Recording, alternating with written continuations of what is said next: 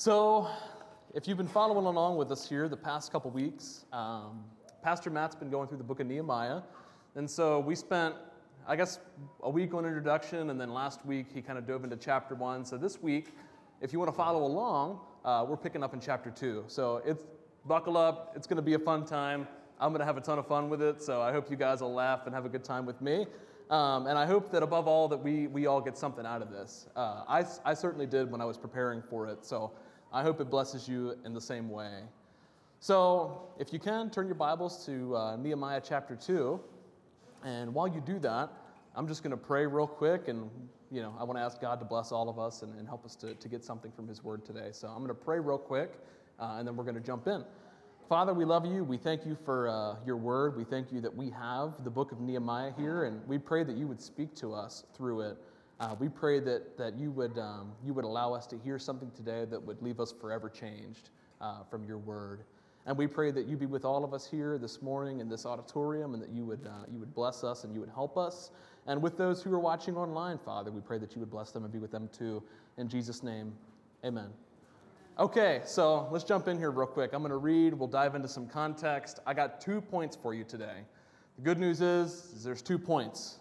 Bad news is, is it should probably be six. So it's going to be dense, but I promise you it's going to be awesome. So Nehemiah chapter 2, verse 1. Now, me personally, I'm reading from the New American Standard. If that's not you, that's okay. You can still follow along. Uh, the verses will be on the screen. And it came about in the month of Nisan. Yes, Nisan in the 20th year of King Artaxerxes, that wine was before him, and I took up the wine and gave it to the king. Now I had not been sad in his presence. So the king said to me, Why is your face sad, though you were not sick? This is nothing but sadness of heart. Then I was very much afraid. I said to the king, Let the king live forever. Why should my face not be sad when the city, the place of my father's tombs, lies desolate and its gates have been consumed by fire? Then the king said to me, what would you request? So I prayed to the God of heaven, and I said to the king, If it please the king, and if your servant has found favor before you, send me to Judah, to the city of my father's tombs, that I may rebuild it. Then the king said to me, the queen sitting beside him, How long will your journey be, and when will you return? So it pleased the king to send me, and I gave him a definite time. And I said to the king, If it please the king, let letters be given me for the governors of the provinces beyond the river, that they may allow me to pass through until I come to Judah and a letter to Asaph, the keeper of the king's forest, that he may give me timber to make beams for the gates of the fortress which is uh, by the temple, for the wall of the city, and for the house to which I will go. And the king granted them to me because the good hand of God was on me. Then I came to the governors of the provinces beyond the river and gave them the king's letters. Now the king had sent me with officers of the army and horsemen, and when Sanballat and uh, the Horonite and Tobiah the Ammonite official heard about it, it was very displeasing to them that someone had come to seek the welfare of the sons of Israel. So that's the first 10 verses. Um, the whole of chapter 2 is 20, so we're going to kind of we're going to park in these first 10 for just a little bit.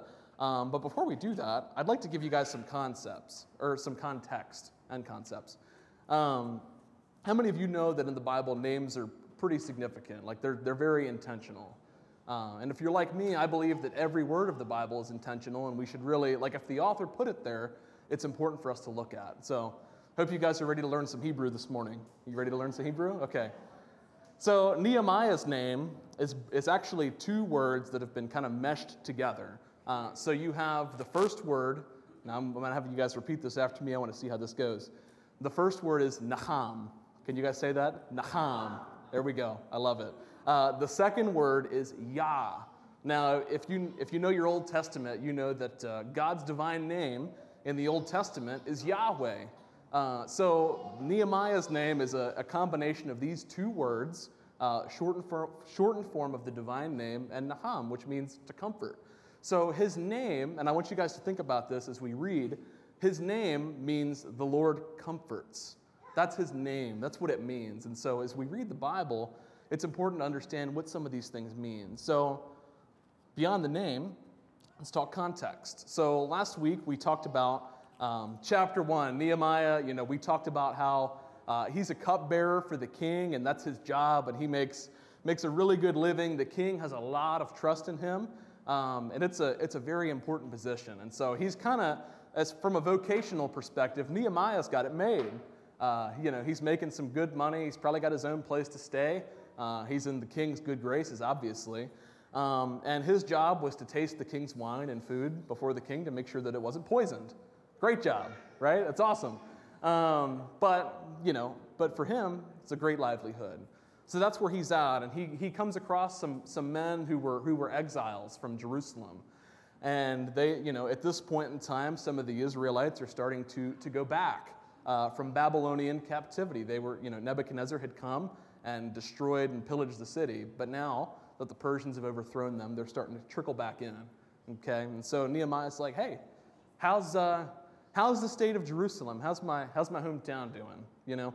And the guys that talk to him, they're like, you know, Nehemiah, it's not good. Um, you know, we, some people are there, uh, but we're being, we're being oppressed by, uh, by people from the surrounding nations, and they come in really easy because there's no walls. Uh, they've been torn down. The gates of the city have been burned. Uh, you know, just, just not really good. And man, Nehemiah, that hurt. He was like, wow, you know, God's city, the city that I, um, you know, that I heard about coming up as, as the place where the messianic king would one day rule, uh, is, is, is pillaged and, and burned down. It's really, you know, just a not good news for, for Nehemiah, really. And so he laments that. Um, the Bible says in, in chapter 1 of Nehemiah that the, the month that this happened in was, was Kislev, uh, which is a Babylonian calendar month. So they kind of, you'll notice in these books when you, when you hear, first of all, they're all weird calendar month names, okay? Uh, they're not like April or June. You, you got kislu you got Abib, Nisan, not like a Nissan Altima. It's only one S. Um, so, but you have these, and these are Babylonian calendar months, okay? And so in chapter two, where we're picking up, we have the month of Nisan, which in the Babylonian calendar is actually, it's three months after um, Nehemiah had initially gotten the news about Jerusalem. So he's been stewing on this for about three months. Uh, this is not, this isn't something that he heard and he was kind of bummed about for like a day, you know. Like when you hear that your show's been delayed because of COVID, you're like, oh man, that stinks. I got to wait another six months for this thing to come on because they can't shoot. What a bummer, you know? First world problems. And I am that person, by the way. So I'm not hating on you. Um, but, but this is something that he had been sitting on for a long, long time. Uh, this is not a, something that was a, a quick, fettered thing. Uh, he's, he's been sitting on it for a while. So, as we kind of come up on this in chapter 2, once again, the month of Nisan, now you know, pretty much everybody in this world, they use different names for months of the calendar, but the month Nisan in the Babylonian calendar was the same month. I know this is nerdy stuff, but I promise it's applicable. Um, the month of Nisan in the Hebrew calendar was the month of Abib. Now, if you guys have read the story of the Exodus, you know that the children of Israel, you know, Passover, getting out of Egypt, all of this happened in the month of Abib. Like, so there's, you know, the author's putting this in here for a reason, whether he wants us to see something here or if he wants us to connect these two events uh, together, uh, it's important. And so when we're looking at this, you can see as Nehemiah's conversating, his heart is still heavy. And with this, he either just partook in some form of Passover, which is the, the celebration they do every year to commemorate the Exodus, or he's about to celebrate it. So this is, this is something that's very much so on his mind that his you know, just short of a millennia ago, uh, his people were freed from, from captivity and slavery of the Egyptians. So this is all stuff that's going on in his mind. And this is stuff that, you know, it, it plays into how he feels about the situation. It's important for us to get into his headspace. That's what I'm trying to do. I'm trying to invite you into Nehemiah's head, if that's not weird. Um, so that's where we're at. So we're looking at these things, and there's a couple of there's a couple of things that I want to take notice of. So if you look at the screen here, my first of, ah, there we go. My first of two points is a, a pivotal place in a good hand. Now, okay, so when we're looking at this, and you might say to yourself, you're reading this, you're describing this, you're saying Hebrew words, none of this makes any sense to me. I'm fully aware that none of this is uh, profitable in a practical way. However, what's important to understand is do y'all believe the Bible was inspired? Yes? Yes. And so what's important to understand is, yeah, this, this, this book may not have written, be, uh, it's time for a drink of water. I figured out last, this morning that I start to squawk a little bit when I need some water. So I'm trying to be proactive. So the book of Nehemiah, man, y'all pray for me. I'm having a hard time. The, the book of Nehemiah was not written to you, it just wasn't. Okay? The, the, the audience was completely different. However, the book of Nehemiah was, in fact, written for you. So, how do we parse that? How do we interpret it? So, what I want to look at today, actually, if you back that up one slide, Jose, um, my, my title for today is a, a Kingdom Conscious. And so, when we're looking at this text, I want you to look at it, yes, from Nehemiah's perspective, we're going to see it through his eyes, but I want you to be able to apply this in a very 21st century way, um, which means that we're going to apply this to the work of the kingdom, which is what the church does. Uh, so, my first point, jumping into this, is it's two things a pivotal place and a good hand. So, we're kind of focusing in on, we're going to narrow in on verses 7 through 9. And I said to the king, If it please the king, let letters be given to me for the governors of the provinces beyond the river, that they may allow me to pass through. And he goes on and describes what he's asking the king for. And we find that the king gives him just abundant provision. But there's a couple things that, that we need to take, take notice of here. Let's, let's walk it back a little bit. And you'll, you, I'm kind of going to walk it back, walk it forward, so you'll kind of you just track with me here, okay? You got to understand. I'm putting you into my brain space now, okay? So you got, you got Nehemiah's brain, my brain, your brain, try to make them all work. Um, so the first thing we see is that Nehemiah was afraid when he was in the king's presence. Why is that and why is that significant? Now, it's interesting. So, once again, Nehemiah gets paid to give the king his food, he tastes it. Part of his job is to be happy in the king's present, or pre- presence. uh, that's part of his job is to be cheerful in the presence of King Artaxerxes. And so he goes into the king's presence, and the king's like, "Hey, why you sad, dude? I pay, I pay you to look happy. Like I got, I got wars, I got stuff going on. Like why can't you at least walk in here and be happy? Okay?" And, you know, so the king immediately notices this. Now, there's some speculation, I'm not sure which is the case, but there's some speculation that this may have been, even though it's been three months, the first time Nehemiah was in the king's presence since he got this news. Um, or it's just he's been sitting on it so long that he, it's, it's just kind of coming to a boil. He can't hold it in anymore. Um, both of those have you know, valid you know, application, but it doesn't really matter for our conversation. So he's sad before the king, and the king's like, hey man, what's going on? And Nehemiah's like, oh, nothing. It's all good. Everything's great. There's no problems here, you know. And, you know, we get, we get a little bit further in, and he's, you know, he's like, hey, listen, you know what? King, I gotta, I gotta hit you with something. You know, my, the, the city where my father's graves are, the city where, where my people come from, has been burned to the ground. It's not in good shape. Um, and he says, Why should my face not be sad when the city of the place of my father's tombs lies desolate and in its gates, and its gates have been consumed with fire?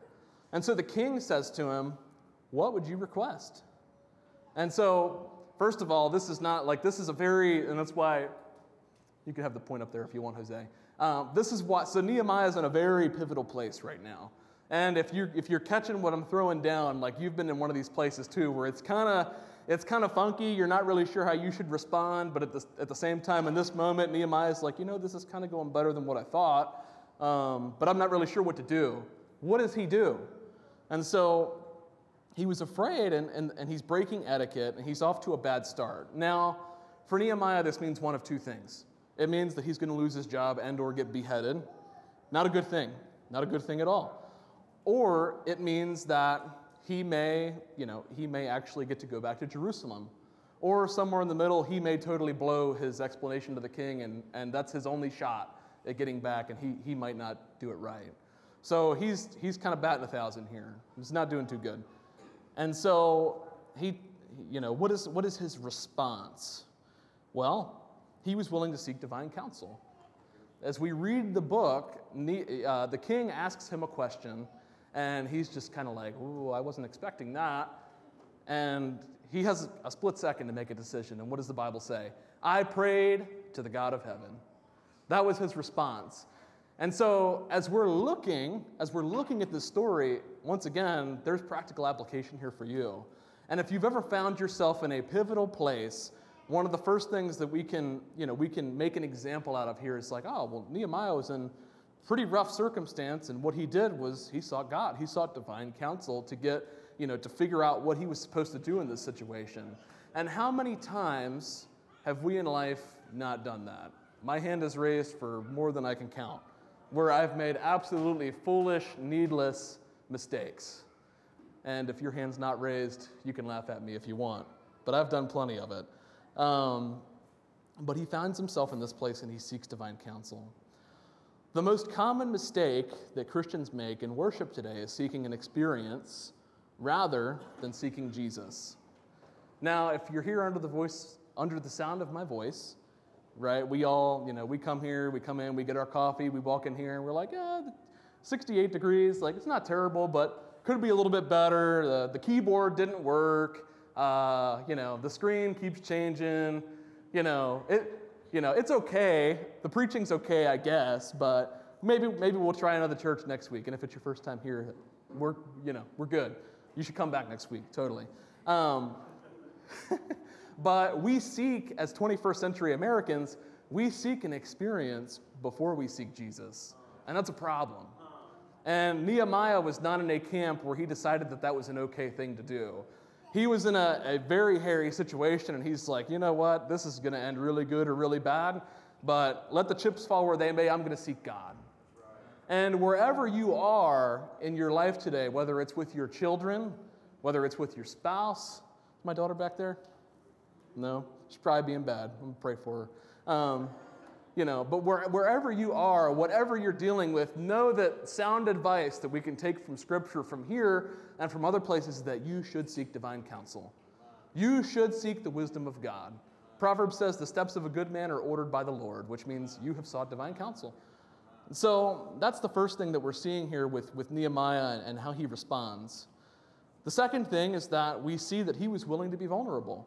Um, if you're like, if you know me well at all, you know that I'm not a very emotional person, at least on an exterior level. I have a really hard time just expressing myself. I'm kind of a robot sometimes. I clam up. It's bad. Um, but enough about me. That's me being vulnerable with you. That's all I'm going to give you. Um, but, but it's, listen, in a church context, okay, as the 21st century church, where we're trying to we're trying to build a unified body. We're trying to be together as a church. It's important to be vulnerable. Well, you say, well, that's not in the text here. You know, it doesn't say you should be vulnerable. Well, luckily, I have another one for you. James 5:16 should be on the screen. Therefore, confess your sins to one another and pray for one another so that you may be what? Healed. The effective prayer of a righteous man can accomplish much. And so, what James is saying here, he's not saying confess your sins to somebody so you can have your sins forgiven. It's not what he's saying at all. What he's saying is that it's helpful to be honest with people. Listen, if we're in a community together, you got to be honest with each other. You got to be willing to be vulnerable because if you're not willing to get that junk out there, you're not going to what? Oh, it's gone. You're not going to heal, okay? There's no healing if you don't get it out, okay? And here's, here's something that I found helpful. The most, um, wrong quote, transparency is sharing where you've been, and vulnerability is sharing where you are. I think a lot of us are willing to be transparent. A lot of us are like, oh, yeah, when I was a teenager or when I was a young adult, wherever your age bracket falls in here, it's pretty wide. Um, whenever, you know, fill in the blank, we've all got a ton of past mistakes that we share, we laugh about, uh, some of which maybe we're not even proud of, right? But we share them because it's, it's a long time ago. And we're not that person anymore. You're not. And by the way, listen, your past has no hold on you. You are not who you used to be. You're just not. And so, what, but what really matters is when you can be, when you're vulnerable with somebody, you're being honest about who you really are. You're not putting a mask on. And in the New Testament, when Jesus calls people hypocrites, that word is, is transliterated. It's hypo, Hippocrates. And what that means is mask. That's literally what the word means. Jesus is saying, You're wearing a mask. You're not being who you really are. You've got a mask on. You're, you're on the outside, you look great. You look like a, you know, you look like a million bucks on the outside. But he said, Jesus said to him, You look like a, you're a whited sepulcher, meaning you're a grave that's painted real nice. On the inside, you're full of dead man's bones. And that's applicable. And I'm not saying if you have a hard time being honest with people that you're a grave. That's not what I'm saying at all. Please don't take it that way. But, but take, a, take a note from Scripture that, listen, it's, it's helpful to be vulnerable with people. And if you're married, it's helpful to be vulnerable with your spouse. They deserve to know who you are. Your children deserve to know who you are, the real you, not the face that you put on to come to church. Not that. And so he was willing to be vulnerable, even if that, and listen, there were high stakes, okay? Nehemiah had high, high stakes. He could have lost not only his job, but he could have lost his life for, for breaking, breaking form in front of the king. Like it's a big deal. But for whatever reason, Nehemiah felt like it was needed to be vulnerable. So that's, that's his pivotal place. And I would encourage you to respond to that the same way that Nehemiah did. Second thing is that there's a, there's a good hand involved here, okay? And listen, in all of your lives, God has a sovereign hand. There is nothing that is outside of his control. And I want you to rest in that today. But we find in the chapter here that, you know, I think, and this is my personal opinion if I'm putting myself in Nehemiah's shoes, I think that he probably would have been content to just get his permission slip signed to go to Jerusalem. I do. But what happens is, is, is very different you know, he, he shows up to Jerusalem in verse 10, and this dude has armies. He has convoys of timber ready to build, stuff that he didn't pay for. He shows up with loads. I mean, like an unimaginable amount of stuff. An unimaginable, uh, water. I need water. An unimaginable amount of God's provision, provision. Man. And this is the live stream too. I'm screwing it all up. Um, an unimaginable amount of provision shows up with Nehemiah. And, and here's the thing he could have, if you're putting yourself in his shoes, he could have taken the credit for himself. He could have. Because if you read this closely, you can kind of see in his conversation with, uh, with the king, he, like, he pulls out all the cards. He's trying to play it the best way that he can to get the best outcome possible. What do you, what do you mean when you say that? Well, for starters, his opening conversation with the king. The king's like, Why are you sad? And he's like, Well, the city, the place of my father's tombs, is, is desolate. It's been burned down. And then he says that same phrase again in verse 5, two, two places later. He's, he's intentionally pulling on the heartstrings of Artaxerxes with something that he knows will, will sway him in the direction of making a good decision. And what you have to understand about not just you know these, these Persian people, but people in the ancient Near East, uh, the, the graves of their ancestors were very precious to them. And if somebody, like if you defile that, you are, man, you are messing with the wrong one. Like that's not something that you do. And so Nehemiah says this twice. He's like, yeah, my fa- by the way, my, you know, my father's, uh, my father's graves are desolate. And I'm vegan, by the way. Um, you know, he hits him with these things and, you know, to, to get the best possible outcome. He plays it close to his vest. He's a smart guy. Mind you, he's had three months to think about this, to think about how he's going to go about this. And obviously, this was a part of his plan. This was well planned. He might not have known that it was going to happen like this the morning that this happens to him, but he knew it was going to happen at some point, and he was ready for it. But the amount of provision, okay, and this is where the rubber meets the road for me the amount of provision that Nehemiah gets, he, he had no, there was, there was no way that he could possibly take credit for it. He might have played it smart.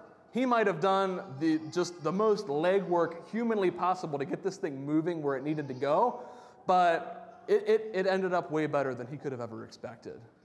And he knew that. What does he say? Well, the end of verse 8 and the king granted them, granted them to me because the good hand of God was on me. Now, Nehemiah is willing to recognize here, like, you know what? I'm a smart guy. And I, you know, I tried to get this outcome the best I could, but what I'm seeing with my own two eyes, I can't even believe it. There is, there is so much that God has accomplished through this that I, I can't even begin to take credit for it. And something that I think that we, we need to understand is that, like, the things in our lives that go well, and again, we're Americans. We pull ourselves up by our bootstraps. We go to work. Uh, you know, we put our Carhartt ja- work jackets on.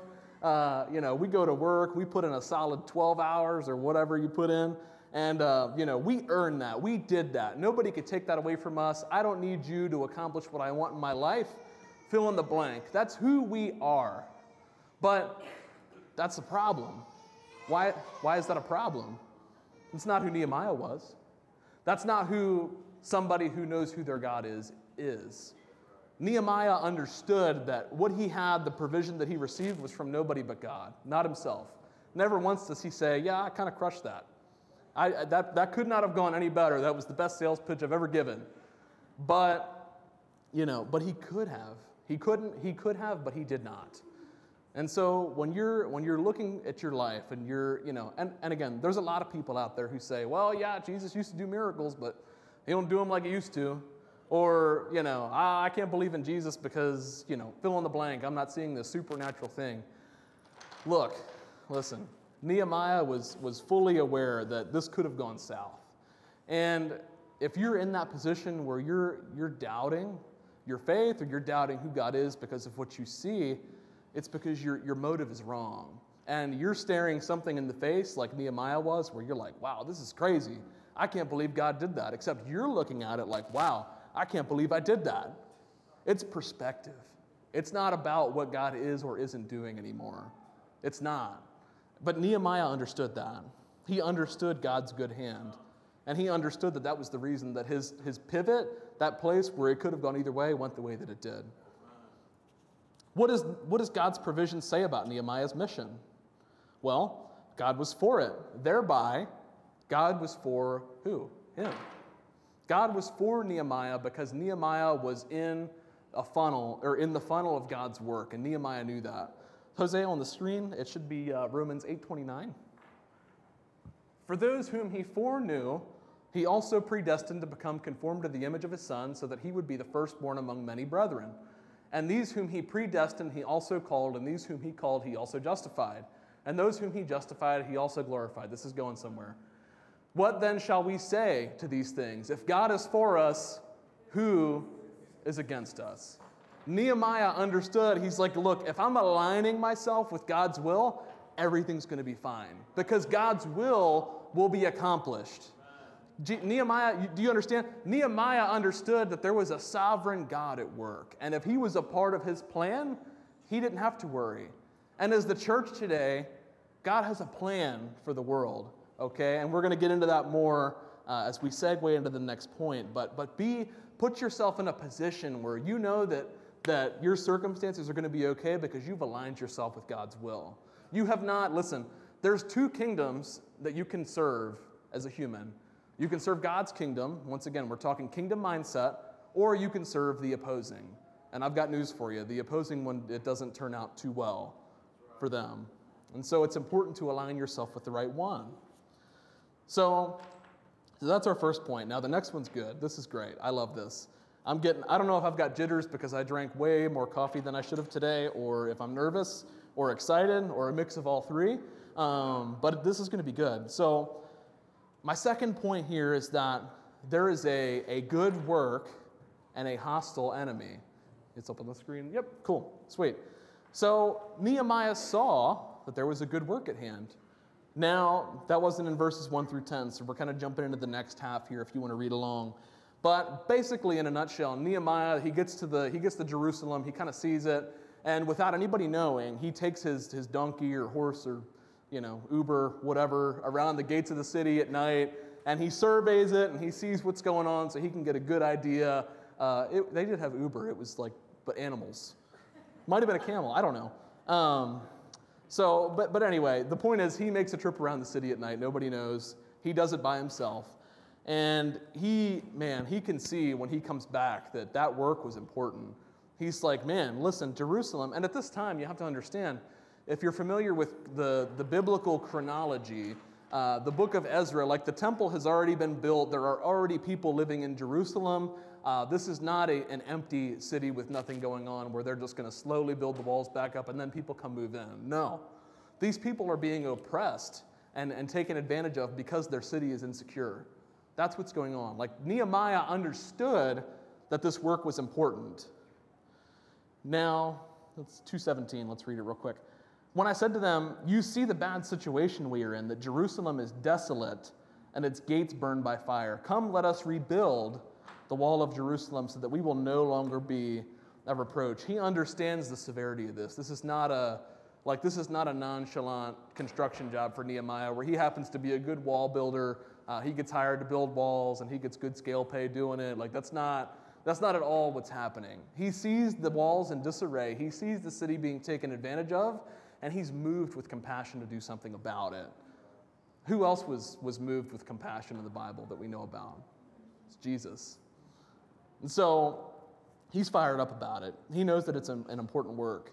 And once again, we're looking at this from a kingdom perspective. How can, how can the 21st century church glean something from the text here, even though it's, you know, 500 years removed from church history? So Nehemiah had a good work, but listen to this. The church does not only have a good work, but we got the good news. Oh man, I got this is where it gets good. Uh, Jose, there should be Isaiah in there. How lovely on the mountains are the feet of him who brings good news, who announces peace and brings good news of happiness, who announces salvation and says to Zion, Your God reigns.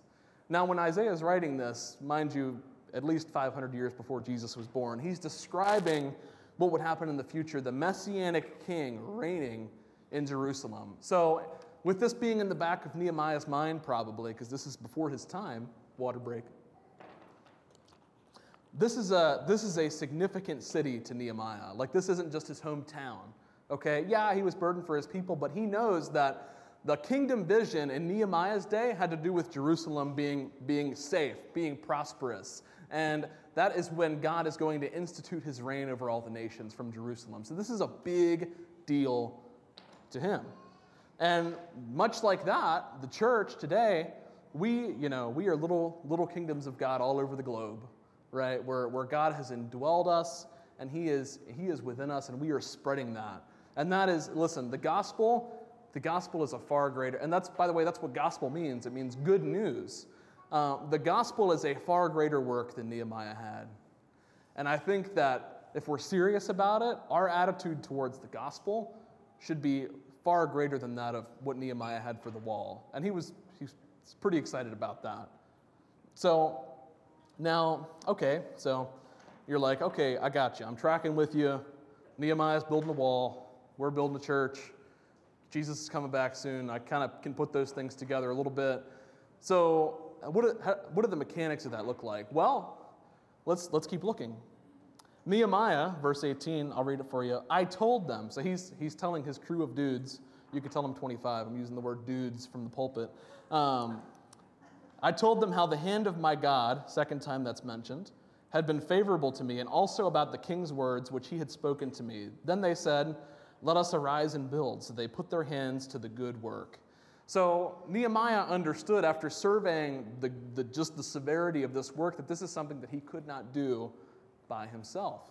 Now, once again, circling back around to, to what, we, what we talked about in the beginning, a unified church body is so important. Hebrews 10:25 says that you know we're not to, to, we're not to forsake the assembling of ourselves together as the manner of some people is. It's just not what we're supposed to do. The church is called to fulfill the great commission not by many single agents but by one unified body. Listen, this thing of kingdom building, this thing of spreading the gospel to the entire earth, which is what Jesus' command to us was, is not something that we can do by ourselves. It's just not. And I think, once again, as Americans, we're very individual. It, it, man, I'm going to hurt myself. Um, we're very individualistic by nature, okay? We're, you know, I don't need you to accomplish what I'm going to do. I'm going to put the work in. I'm going to get it done myself. That's, that's how we are as a whole. Not everybody, but that's, that's just generally how we are. And Nehemiah would disagree with that. He would say, listen, I need these people to help me build the wall. And Jesus is saying, I need the whole church to reach, to reach the world with the gospel, not just Pastor Matt. Pastor Matt cannot reach Middle River or the surrounding zip codes, wherever y'all are from, okay, with the gospel without the help of a unified church body. And we cannot be, this is important, we cannot be a unified church body if, first of all, like Paul, or wait a minute, Paul didn't write Hebrews, I'm sorry. Um, I'm so used to attributing him to quotes. Um, but the author of Hebrews, like, listen, we can't we can't spread the kingdom, we can't spread the gospel if we can't even show up to meet together. Okay? And I think for a lot of us, we think that church is the be all end all for our spirituality. Like, oh, yeah, I'm a Christian, I go to church. Like, that's great. But man, that's just the beginning because we've got a ton of work to do. And that means that we're committed. That means that we're bought in. That means that, that we are just as concerned about the work of the gospel as Nehemiah was about his project. Because, we're, because Nehemiah and the church, we're both working for the kingdom. We're both doing the same thing, just in different ways. And so, and once again, kingdom mindset, that's how we're looking at this. And so, immediately, so we got a good work. There's a good work that the church is called to do.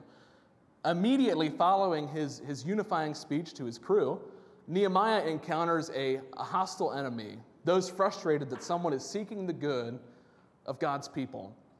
So, Sanballat and Tobiah, these are two of the dudes, dudes that are, um, you know, that are, that are giving Nehemiah a hard time. They're from surrounding countries, and I'll explain why that matters. Um, and they're, you know, they show up and they're like, oh, do you have the, you got the king's permission to do what you're doing? Do you have permission from, tell them I'll call them back. Um, do you have permission from the king to do what you're doing, Nehemiah, showing up here with your horde of your, your armies and your wood ready to build? Like, we don't even know who you are, bro. And, you know, they're, you know, they're, they're very hostile to the work, okay? And so, but why is it significant that they're not native Israelites? And I want you to think about that because geography in the Old and New Testament are super important. And so we got to, and I'm not going to put a map up or anything like that, but I want you to be thinking about it. And so, as we look at this, I want you to understand that much like today, we, the church has an enemy, does it not? Yes, yes, we do. Um, Nehemiah, yeah, he had enemies, these dudes, but can I tell you that he shared, Nehemiah shared the same enemy that we deal with today? You guys tracking with me? You see where I'm going with this? Because we're about to dive in. It's going to be great. Um, so, let me put, so, okay. I'm going to give you some backstory so you understand what I'm saying. So, Genesis. Everybody familiar with the book of Genesis? Yes? Yes, no, maybe so? In Genesis 10, we have a record of, of 70 nations. That's, you know, this is after Noah's flood, you know, all this stuff. People, you know, population grows, and we've got a list of 70 nations. And in Genesis 11, we have the Tower of Babel incident. Everybody knows what happens there, right? You know, you got all these people coming together. Let us make us a name. Let us build a tower that goes up to heaven. All these people are coming together. And God comes down and he says, You know what? I'm done with y'all. Okay? Like, this is not, like, this whole humanity thing is not going great. And so I'm going to intervene and I'm going to do what I do, and that's make things better. And so let's go to Genesis, or I'm sorry, hang on. You got it in the slides, Jose. Uh, Deuteronomy 32. When the Most High gave the nations their inheritance, oh. when the Most High gave the nations their inheritance, when he separated the sons of man, he set the boundaries of the, of the peoples according to the number of the sons of God. Deuteronomy 32 8. For the Lord's portion is his people, Jacob is the allotment of his inheritance. So you have the, the author or the composer of Deuteronomy, you have this person drawing on this idea that the, the peoples were separated and allotted and there, there's fixed borders and that there's, there's a divine hand behind that. That God at Babel disinherited the 70 nations, okay? He said, I'm done with y'all. We're, you know, I'm going to split you guys up. We know that the languages were confounded. We're, we're splitting it up. You got your own nations. And what it describes is that, and this is how ancient Israelites thought, okay? I'm giving you, now, now we're getting into a fourth brain, okay? Ancient Israelites. So this is how they thought that these other nations were under the thumb of hostile spiritual beings. That's, that's what they're thinking. And that's what Deuteronomy says. If you go to uh, Jose, you go to Psalm 82, God takes his stand in his own congregation. He judges in the midst of the gods. How long will you judge unjustly and show partiality to the wicked? Selah. And so here we have a, we have a scene where God is meeting with other gods, which is strange, to say the least, if you're not super familiar with the Old Testament. And the conclusion that we reach is that he is judging these hostile spiritual powers for dealing with the people who are under their thumb unjustly. And he's going to deal with that in the future. Later on in Psalm 82, God says to these hostile divine beings that they will die like men. Whew, time for water. I'm starting to squawk. And so, so this is this is part of the worldview, okay, that Nehemiah has. He understands that Israel is God's portion Israel is God's people. Um, you know, Yahweh, we talked about that in the beginning, the God of the Israelites, like this is his portion, this is his land, his people. And then everything else around that is not. It's under the domain of somebody else. And these are just a few points. There's a lot of other stuff we could dive into, but I'm not going to for the sake of time. But the, the point is that Nehemiah is looking at this from a spiritual warfare perspective. How many of you know that spiritual warfare is a very real and present thing? Yes, it is. And so when he's looking at these people, he's not looking at two dudes that are just trying to give him a hard time. Okay? Nehemiah is looking at, at hostile entities that want to put a stop to God's work. And what was, what was, so Genesis 11, God disinherits the nations. What happens in Genesis 12? First verse, God calls Abraham. And what does he tell Abraham? What is, what is God's promise to Abraham? That through him, all the nations of the earth would be blessed. You're hearing that right. One chapter later, God's going to use Abraham as a vehicle to bless the 70 nations that were disinherited. How he, how's he going to do that? He's going to do that through Jesus. And we're going to find, we're going to, we're going to get there. I'm just trying to give you guys some context here. And so he's looking at this from a spiritual warfare perspective. The church, the church and Nehemiah, we share a common enemy. We do. If that hasn't been made clear at this point, it, it gets clearer. Satan and the forces of darkness. 1 Peter 5 8. Put that up on the screen there. Be of sober spirit, be on the alert. Your adversary, the devil, prowls about or prowls around like a roaring lion, seeking someone to devour. 1 Peter 5 8. That's, that's, that's, that's one. Next one is going to be Ephesians 2 2. And you were dead in your trespasses and sins in which you formerly, formerly, walked according to the course of this world, according to the prince of the power of the air, of the spirit that is now working in the sons of disobedience. You guys tracking with this spiritual warfare? Ephesians 6:12. For our struggle is not against flesh and blood, but against the rulers, against the powers, against the world forces of this darkness, against the spiritual forces of wickedness in the heavenly places. Ephesians 6:12. It's very clear okay, New and Old Testament, that we have a very real, a very hostile enemy that, that only God can deal with, okay? Like that's made abundantly clear. And so the church in Nehemiah, here's the thing, right? We got the same enemy, okay? We, we've tracked that down, we got that. Now, what does Nehemiah do about this? Like day one on the job, he's got opposition. He's like, crap, I guess we got to go home. No, that's not what he says at all, right? Verse 20, I'll read it to you. So I answered them, or well, I'll back it up, verse 19. But when Sanballat the Horonite and Tobiah the Ammonite official and Geshem the Arab heard it, they mocked us and despised us and said, What is this thing you were doing? Are you rebelling against the king? So I answered them. Nehemiah's response is so key. This is the hinge pin to all of it. And he said to them, The God of heaven will give us success. Therefore, we his servants will arise and build. But you, have no portion, right, or memorial in Jerusalem. He roasts them. I mean, boom, roasted. They're done. Okay? You know, you got a crew of guys walking up to Nehemiah, and he's like, It's great that you feel that way. It's awesome. But sorry, guess what? You got no portion here. This is, this is, this is God's land, okay? Your, your hostile forces, the hostile gods that you serve, you got no right here. This ain't your place, okay? And he tells him that, and I'm reading this, you know, and I'm like, man, Nehemiah's a confident dude. I mean, I don't know anything about Arabs, but I ain't messing with them. You know what I mean? And, you know, and so I'm like, where, where, where does Nehemiah, where's he getting this confidence from? I got it, because I got to get some of that, okay? And I started thinking about it, okay? Once again, chronology. We know that the temple is built again.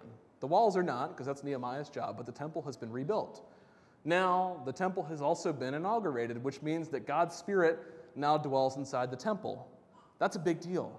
That means his very real presence is in Israel, is in Judah, and guess what? Ain't nobody coming to destroy that. Okay? And in the same way that Nehemiah gets his confidence from the Spirit of God being in their midst, guess what? The Spirit of God in Nehemiah's day was in a building. But in the 21st century church, He's in you. That's, you know, it's crazy stuff. Okay? And just to, you know, just to, to bolster that a little bit, if, if you know anything about the Old Testament and you, you know, you read Exodus, Leviticus, and, and you know all these all these books that have a lot of animal sacrifices, which for us is weird because we go to the store and buy all of our meats. So we're like, why would you kill? You know, it's, it's weird. I don't like that. And honestly, I don't like blood at all. And this whole Christianity thing, when I, you know, less than 10 years ago at this point, when I started getting into this, I'm like, wow, like that's a lot of blood. I don't know if I can hang with that. Like that makes me uncomfortable. But the, the, all these things point to something. And so in the Old Testament, blood was never applied to people. It wasn't. That's a pagan practice. And so uh, I, I, I know this is weird, but I'm going somewhere. And so it was never applied to people, with the exception of when the covenant was inaugurated with Moses. He, he, they sacrificed an animal and he sprinkled the people with blood. Very weird, going somewhere with it. But they, they, were, they were never, uh, they never touched blood of animals. And in, in, the New Testament, we read that we're cleansed with the blood of Jesus. And I'm like, okay, hold, no, that, that's not, that's weird. Like, I don't actually have to, to do that, right? You know, but it's a, but it's a picture, okay? And I think in our, in our place, we often like, oh, okay, you know, the blood of Jesus, he died for us. His blood must wash our sin away. I, I got that. That's cool. Makes sense, you know. But in the Old Testament, blood was applied to one, one place, one area only. And it was applied to the sanctuary in the temple. And what that did was that, that purged the temple, that cleaned it, that purified it, so God's presence could continually dwell there. Okay? And so in the New Testament, when Paul's like, hey, guess what? The blood of Jesus is applied to you. So, what does that mean? That means that in times past, in Nehemiah's day, when there was a temple and they inaugurated it and they, you know, they cleaned it with the, the, the lifeblood of these animals, and that's where, that's where God's Spirit dwelled. That's you now. You are now the temple. You are now where the Holy Spirit chooses to make his home, right? And so the same place that Nehemiah drew his confidence from, the same place where he got his strength from, the fact that God was in his midst. Guess what? You could wake up and be like, hey, Holy Spirit, what's up today? What's going on? You know, it's good to see you today. You don't have to make a, a three day journey to Jerusalem to, to see the temple because you are that. Okay, that, that's who you are. You are God's dwelling place. And so, but we should share, I don't know, that, that was, uh, that was free. That's not my outline. Um, but we, we should share, okay, the same response that Nehemiah had, had, had given to, to these people. And basically, he says that, that you've got, you got no portion, you, this is not your place, you've got no right, and you've got no memorial. This place ain't going to remember you.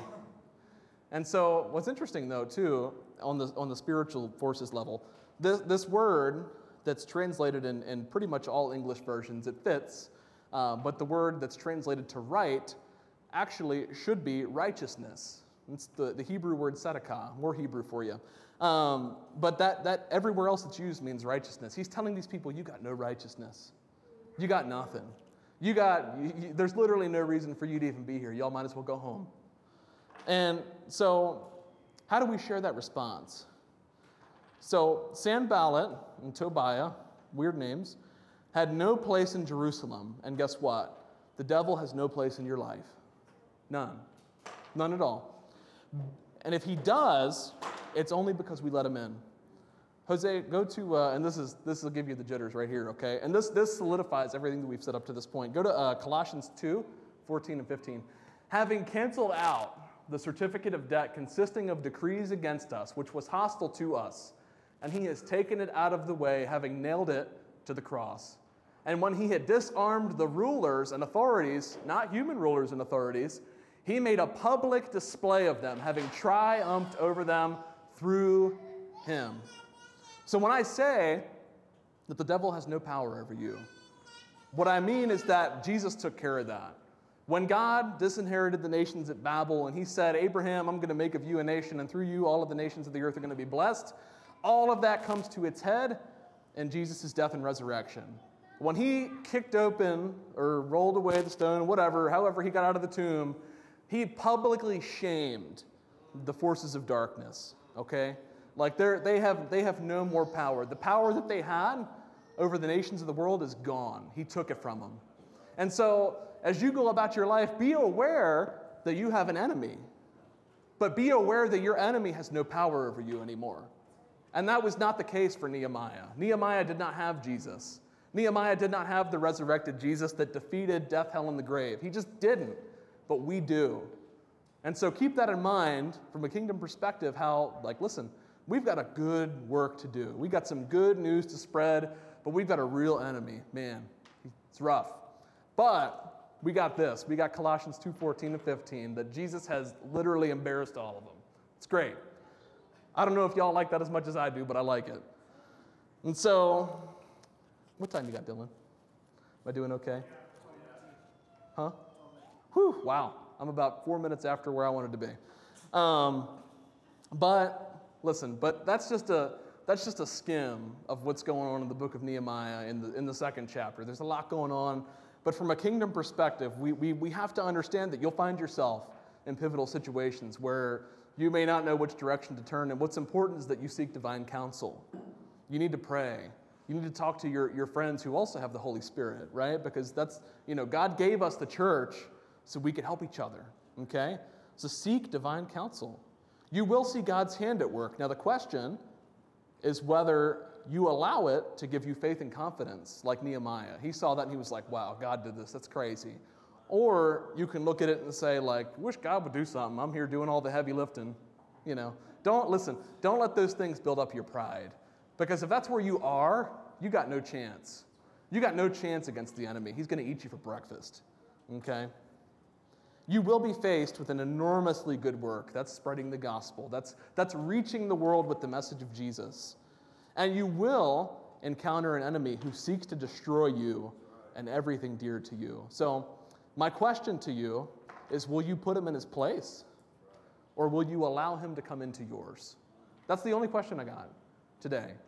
And so, as we come to a close, I want you to think about these things. I want you to think about Nehemiah 2 from a kingdom perspective and how this applies to the 21st century church. We, we, we put up a lot, of, a lot of scripture up there today. So if your mind is zooming a million miles a minute, that's okay. I've had a couple days to stew on this. You're, you're still fresh. All right? So, but, but think about that. As, as, and as we close, and Jose, you can flip to the next slide if you want. Um, as we, next. Okay, maybe that's the last one. Um, but as we, as we come to a close this morning, and listen, if y'all need a minute, it's okay. I just, I want to give you some space. I want to give you a chance to, to respond to God's word because we got a lot of God's word this morning. And I just want to, sorry, more water. Pause. I'm going to start squawking. Y'all don't want that. I start to sound like a junior higher when my voice starts to crack, just like that. Um, but, but I just want to give you a minute to respond to God's word because nothing, listen, none of this matters. None of the words that I'm saying really matter unless they, they take root and they do something in your heart. And my prayer is that they do this morning. My prayer is that you take the message of, of Nehemiah 2 and that it does something for you. It does something in your heart, and you know, I hope it changes you forever, like it changed me, because it did. Uh, having this perspective, you wanna, you wanna come up and take over here? Every head bowed, every eye closed.